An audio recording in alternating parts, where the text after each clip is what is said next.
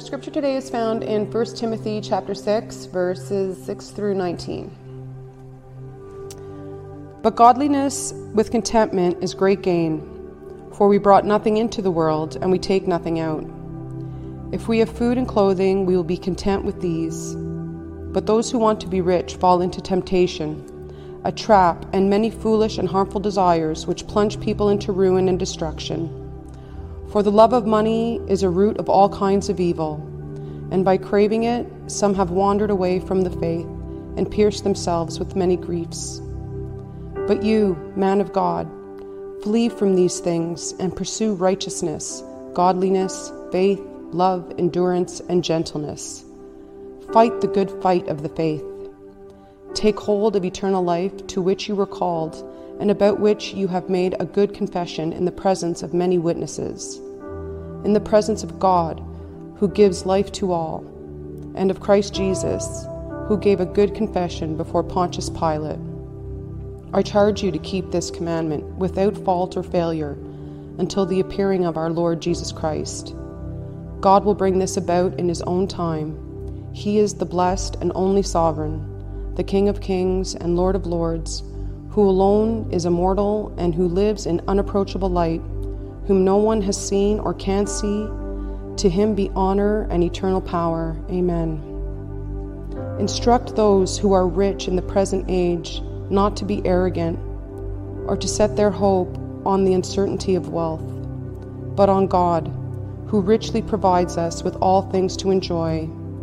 Instruct them to do what is good, to be rich in good works, to be generous and willing to share, storing up treasure for themselves as a good foundation for the coming age, so that they may take hold of what is truly life.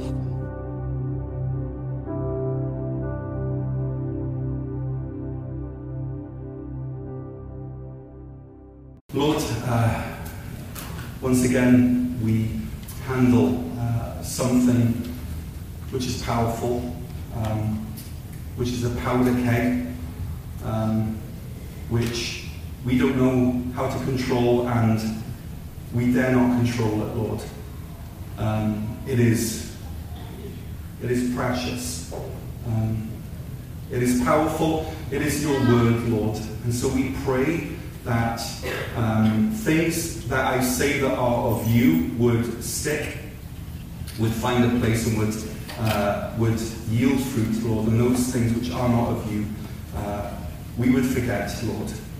Um, we thank you that you are gracious enough to speak through your word and to allow us to have it in our hands, Lord God. Um, we, we are not worthy, but we thank you for this grace. In Jesus' name, Amen.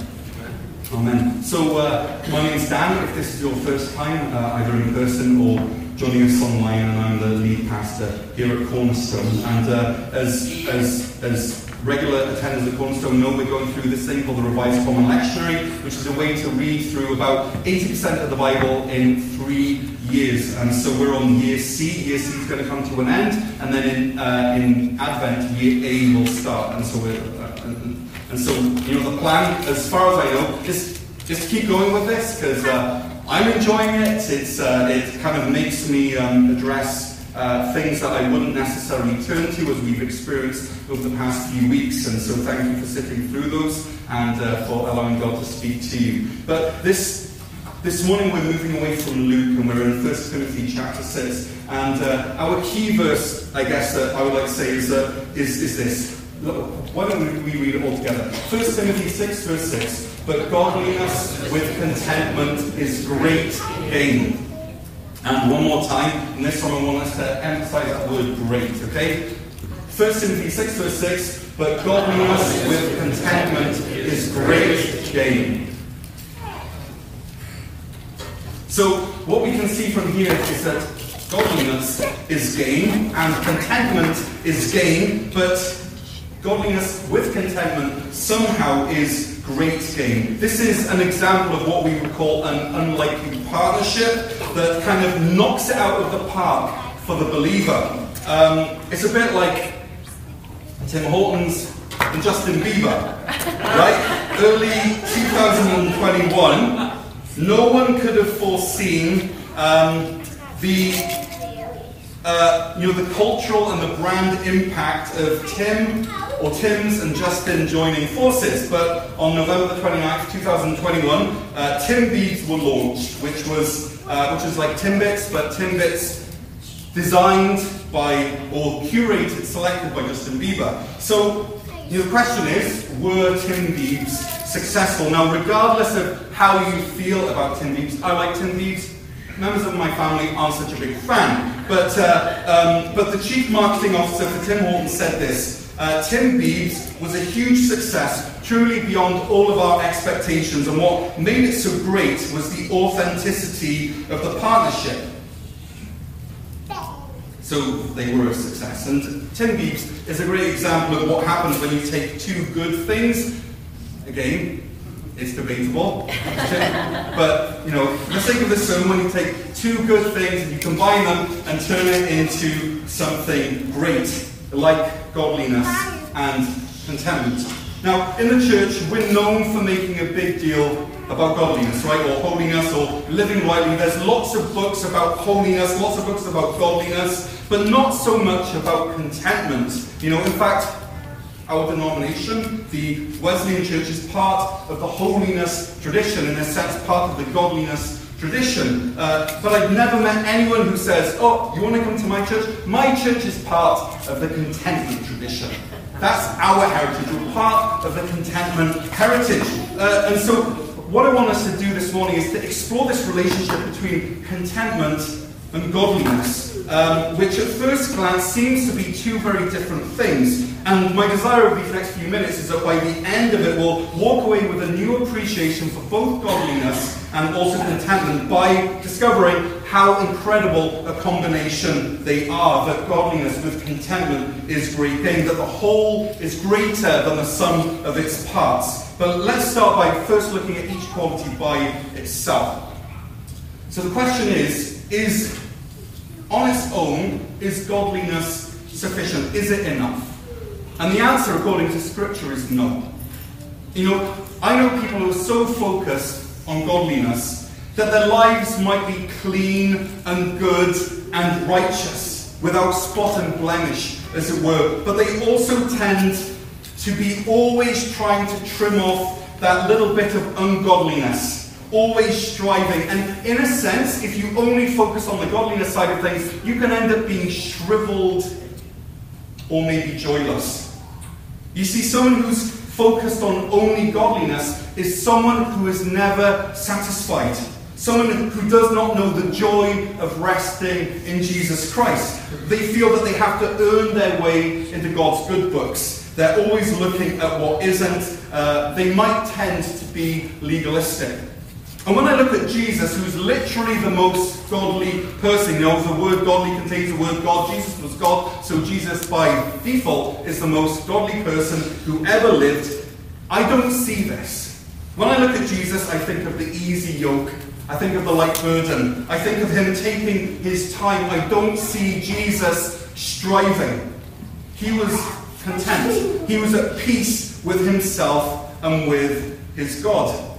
And so for these people who only emphasize your godliness, God says, no, godliness with contentment is great gain. Okay, so what about contentment? Is contentment on its own enough? Is it sufficient?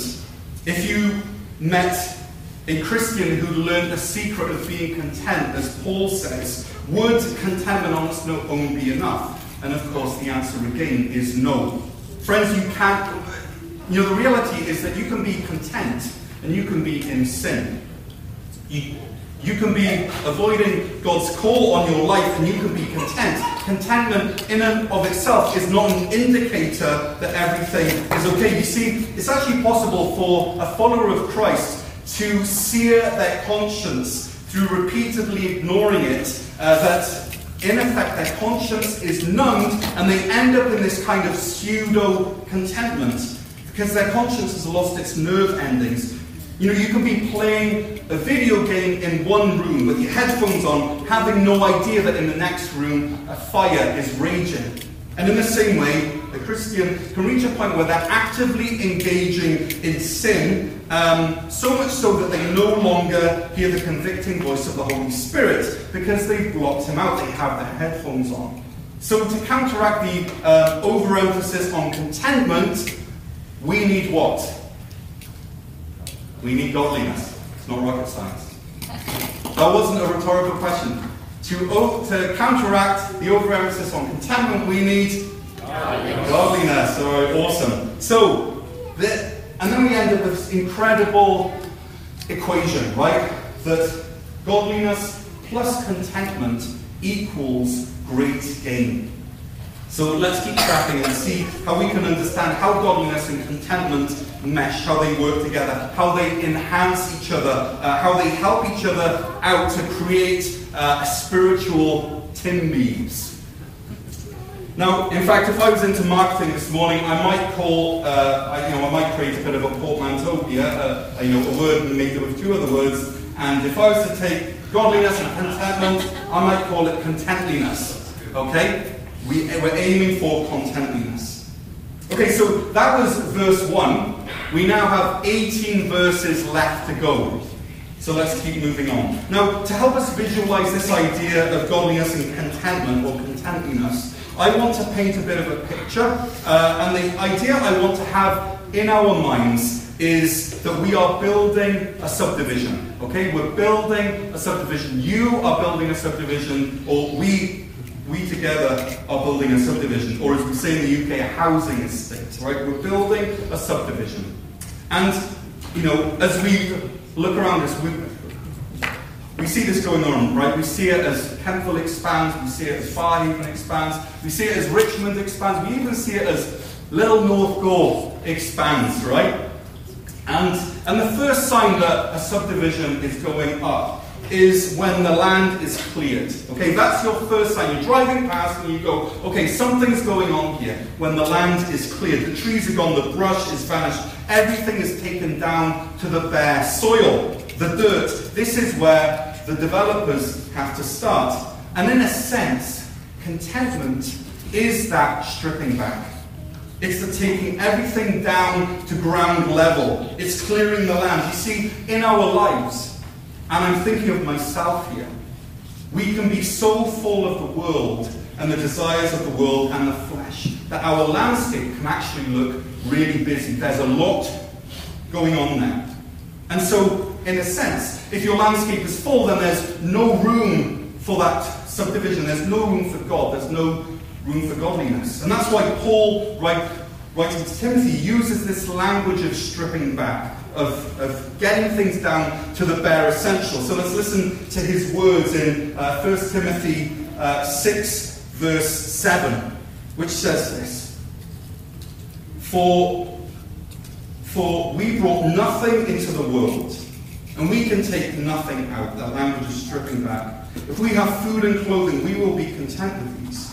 But those who want to be rich fall into temptation, a trap, and many foolish and harmful desires, which plunge people into ruin and destruction. For the love of money is a root of all kinds of evil, and by craving it, some have wandered away from the faith and have pierced themselves with many griefs. Paul says that our natural state, both entering life and leaving life, is to have nothing, squat, zip, and he seems to be saying that the closest, that, that the more we can stay close to this as we go through that time in between, this thing known as life, the closer we are to this kind of spiritual minimalist ideal, the happier we will be. That's not to say that accumulating is wrong, but it does seem that, that the more stuff we have, it seems to take us away from that natural state, entering this world and leaving this world of having nothing. Nothing except God. And I think that is the beauty of contentment. Is it's it's it's not that having less stuff is somehow more righteous or makes you more holy. It's that you know that God is all that you need. That that, that your landscape is clear, that you are content and you're ready for Him to start to build on. Plus, if you live your life content with little, then when you die, you have less to leave behind or to regret. Right? One writer shares John Wesley's example. Okay, listen to this. One year, John Wesley's income was £30 and his living expenses were £28, so he had £2 to give away. The next year, his income actually doubled, but he still managed to live on £28, so he had £32 to give to the poor. In the third year, his income jumped to £90. Instead of letting his expenses rise with his income, he kept them to £28 and he gave away £62. In the fourth year, he received £120. As before, his expenses were £28, so his giving rose to £92. One year, his income was little was a little over £1,400. He lived on £30 and he gave away nearly £1,400. And then this writer says this, and I think it's worth us hearing this that Wesley felt that the Christian should not merely tithe, but give away all extra income once the family and creditors were taken care of. He believed that with increasing income, what should rise is not the Christian standard of living, but the Christian standard of giving. Now, I'm not there. I'm nowhere near there. It's far, far, far away. But wouldn't it be amazing? And then, and so the warning of Paul to Timothy in First Timothy is that is that those who who well, let's see if I can find it. Yeah, that those who want to be rich fall into temptation, a trap, and many foolish and harmful desires which plunge people into ruin and destruction. That's very emotive, very powerful language that we're, that we're reading there. But by nurturing contentment, we clear the ground. Right? We give God a clean canvas to start working on. Contentment clears the ground, and then we can start to build with godliness, starting at verse 11. Actually, let's first back up a verse to verse 10, just so that we can keep in mind the context of verse 11 and onwards. So, verse 10 says this For the love of money is a root of all kinds of evil, and by craving it, some have wandered away from the faith and pierced themselves with many priests. This is the context of 11 onwards. And the way that we actively resist the love of money is by actively practicing contentment, by actively saying no to things. I had to ask myself, when is the last time I actually said no to something that I had the power to get myself? And then I said no because I want to practice contentment. When is the last time I did that? I'm not sure, but I think it was a long time ago. But as we do this, as we actively say no to things, we, we clear the ground and then we're ready to build. Now, as I'm reading these next two verses, verse 11 and 12, I want you to pay attention to what the commands are in these verses, right? There are four of them. Here, here they are. Okay, one is flee, that's the first command. The second command is pursue. The third command is fight. And the fourth command is, is, is take hold. Um, and as I'm reading these next verses, I haven't read them yet, but as I'm reading them, I want you to imagine that each of these commands, these four commands, is like the wall of a house. Okay?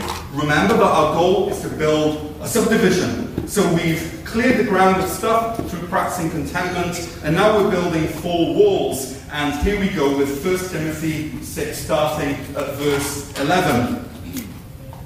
But you, man of God, flee from these things and pursue righteousness, godliness, faith, love, endurance, and gentleness. Verse 12 Fight the good fight of the faith.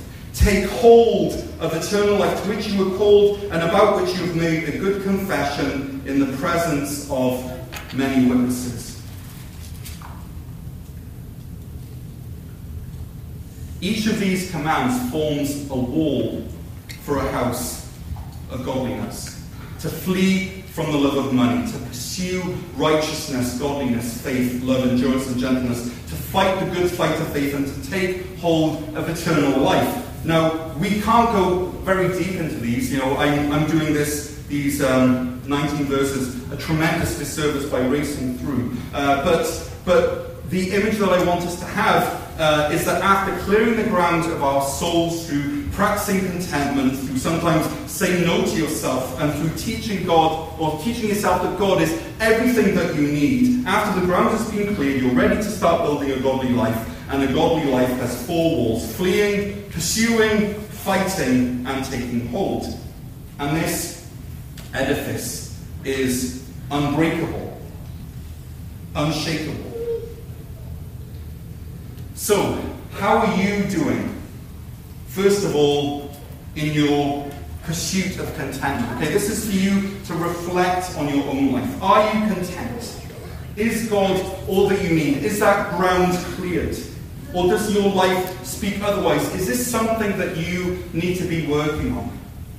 And then, secondly, start talking with God about which of these four walls He's calling you to build up right now, to shore up, or to invest. You know, you don't build four walls at once. You know, you build, well, I'm not a construction person, but uh, I'm assuming not everything goes up at the same time.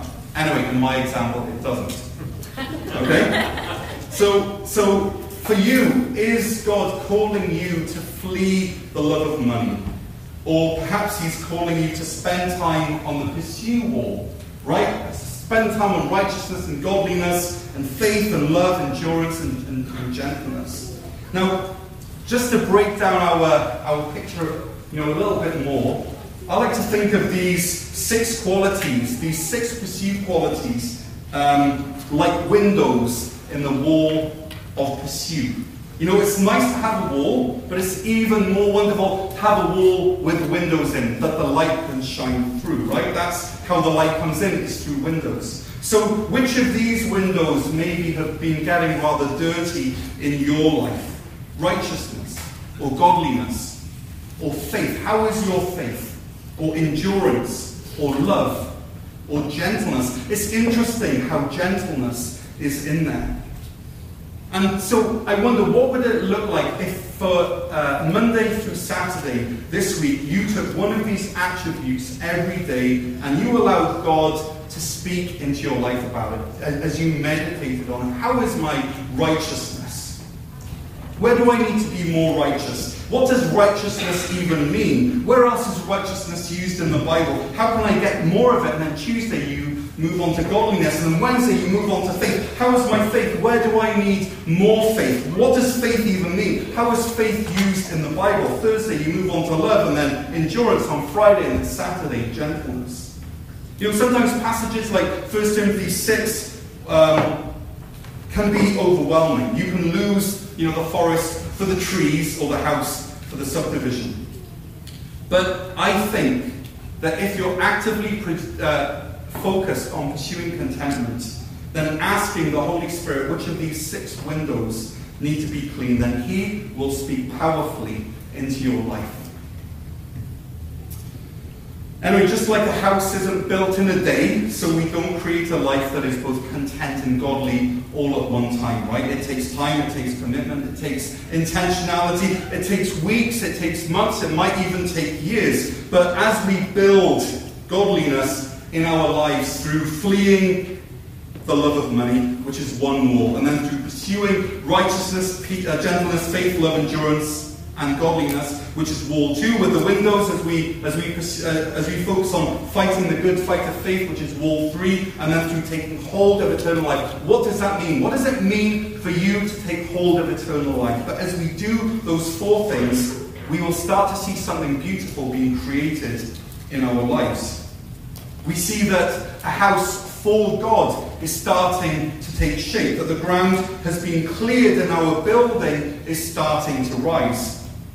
And what do we do once that building, as far as we know, as, far as we can tell, is built? What do we do once we've reached maturity? Well, we then wait. You see, one day Jesus is coming back, and he's going to be inspecting our buildings. That's what the next few verses are talking about. 1 Timothy 3, verse 13 says this In the presence of God, who gives life to all and of Jesus Christ, who, who gave a good confession before Pontius Pilate, I charge you to keep this command flee, pursue, fight, and take hold without fault or failure until the appearing of our Lord Jesus Christ. Verse 15 God will bring this about in our own time. This is why we have to wait. He is the blessed and only sovereign, the King of kings and the Lord of lords, who alone is immortal and who lives in unapproachable light, whom, whom, whom no one has seen or can see. To him be honour and eternal power. Amen. And so, in the picture language of this spiritual building that I am making and that you're making, Jesus will come and he will inspect it. And he will come, but in his own time. And he will cast an appraising eye over the life that you've created, and he will judge you according to it. If you don't believe me, listen to Paul's words in 1 Corinthians 3, verse 12. If anyone builds on, on the foundation with gold, silver, costly stones, wood, hay, or straw, each one's work will become obvious, for the day will disclose it, because it will be revealed with fire the fire will test the quality of each one's work. If anyone's work that he has built survives, he will receive a reward. If anyone's work is burnt up, he will experience loss, but he himself will be saved, but only as through fire. Can, have you ever thought of people arriving in heaven with just the clothes on their back? They have nothing else, because everything else in their life has been burnt up because it wasn't substantial, it was not worthwhile, it didn't have any value. It was wood, hay, straw, not the costly stones. So there will be a judgment of the life that you have built. And the life that will pass the test is one of contentment with godliness. Okay, so you might be saying, well, that's great, that's a lot about me, Dan, but I thought at the beginning that you were going to talk about us as a subdivision about creating a neighborhood, not just a house. And you're right. And this is the beauty of this passage, is that you can start, is that as you start living a life of contentment, as you start living a life of godliness, this life of, of, of great gain, what happens is that people start to look at your life and uh, they wonder what is your secret, right? If you've ever been around anyone who's living a godly and life, there's something in that life that you want. And so they, they start asking themselves, why are you so satisfied with so little when they are so dis- dissatisfied with so much? And you can start telling them how they can start a building project of their own through fleeing the love of money and pursuing good things of fighting the good fight of faith and taking hold of eternal life. But you tell them, but it starts with practicing contentment. It starts with clearing the ground. I think that's incredible. That's a wonderful light view of the life of a disciple of Jesus. That once you clear, clear your own ground through nurturing contentment, once you build your own structure of godliness, you can start to invite people to clear their own ground. And that's what verse 17 is about. Instruct those who are rich in the present age not to be arrogant or to set their hope on the uncertainty of wealth, but on God, who richly provides us with all things to enjoy. What are we seeing here? We're seeing people being instructed to clear their own ground through choosing contentment by realizing that wealth is uncertain you know, I, I, said last week, right, how wealth is a temporary platform. It's a thing that we spring onto and then we keep moving. It's not something to set down roots on. And we need to be teaching people this. That instead of relying on wealth, that we learn contentment through the provision of a God who richly provides us with all things to enjoy. Now, friends, I see so many people portraying God with a sad face or an angry face. A God who just wants us to be good. Stop screwing up, Dan. Stop screwing up. Why can't you just be righteous, Dan? Why can't you just be holy, Dan? Why can't you just stop doing stupid stuff, Dan? That's how I often view God. That's how we often view God. That's how we often show God. And of course, God is holy. He's three times holy. We melt In His presence, we fall to our knees. His holiness shows up our sinfulness, and with Isaiah, we say, Woe to me when we're faced with this holy God, right? That's what happens when we're faced with a God who is holy. But my point this morning is that God is not holy with a sad face, is that God is holy with a happy face. He's that God is holy with a beaming smile. He's a God who richly provides us with all things to enjoy. Do you believe this? Do I believe this? Are we living it? You know, what would it look like for you to meditate on that verse for a week? That God provides you with all things, richly provides you with all things to enjoy. And once our, our godliness and our contentment is seen through this verse, it starts to spread. And then other people start to clear their own ground. They start learning this, uh, the, the joy of the adventure of contentment. And once the ground is cleared of the junk and the garbage and the stuff of this world, they're then ready to build their own house of godliness. Instruct them to do what is good, to be rich in good works, to be generous and willing to share, storing up treasure for themselves as a good foundation for the coming age so that they may take hold of what is truly life. This is what happens when other people start to build their own edifices of godliness. Friends, I've raced through so many incredible concepts this morning. Uh, truths that need meditating on, that transform, that are good and solid and foundational. But my goal this morning has been to give you an overview of 1 Timothy 6, 6 through 19, because here we find a blueprint, not just for a life that pleases God, but for a community or a society that pleases God. Because this blueprint is reproducible, it's contagious, and it looks literally like nothing that the world has to offer. You know, the world says accumulate, Jesus says be content. The world says pursue wealth and flee the things of God. And Jesus says, flee the love of money and pursue the things of God. You know, the world says, fight for your place in this life and live for now. But Jesus says, no, fight the good fight of faith and take hold of the eternal to which you were called. And because godliness with contentment is great gain, others will want in on this. And then one house turns into two houses, into three houses, into a street, into a community, into a subdivision, into a town, into a city. And as Jesus himself says, a city situated on a hill cannot be hidden. No one lights a lamp and puts it under a basket, but rather on a lampstand, and it gives light for all who are in the house. And in the same way, let your light shine before others, so that they may see your good works and give glory to your Father in heaven. That's where we're aiming. That's our goal. That's our desire. Is a city on a hill that cannot be hidden, cleared with contentment, built with godliness. But it starts with you clearing your ground in contentment and then building in godliness. Because godliness is gain, and contentment is gain. But godliness with contentment, that's great gain and the disciple of Jesus lives this. Let's pray. Lord, we thank you for the alternate way of looking at life that you provide for us. One that flies in the face of the logic of this world, and one that we are tempted consistently to ignore and to go our own way.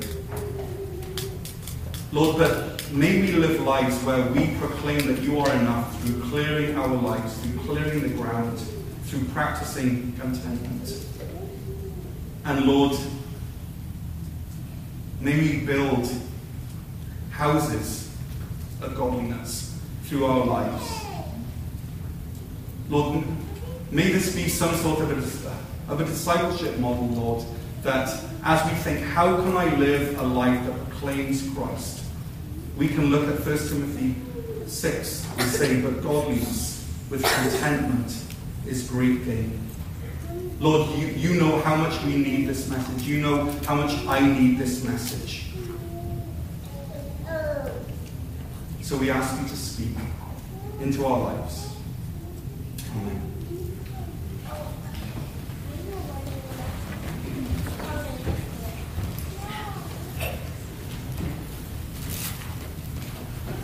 Let's, uh, let's stand as we sing our last song of response.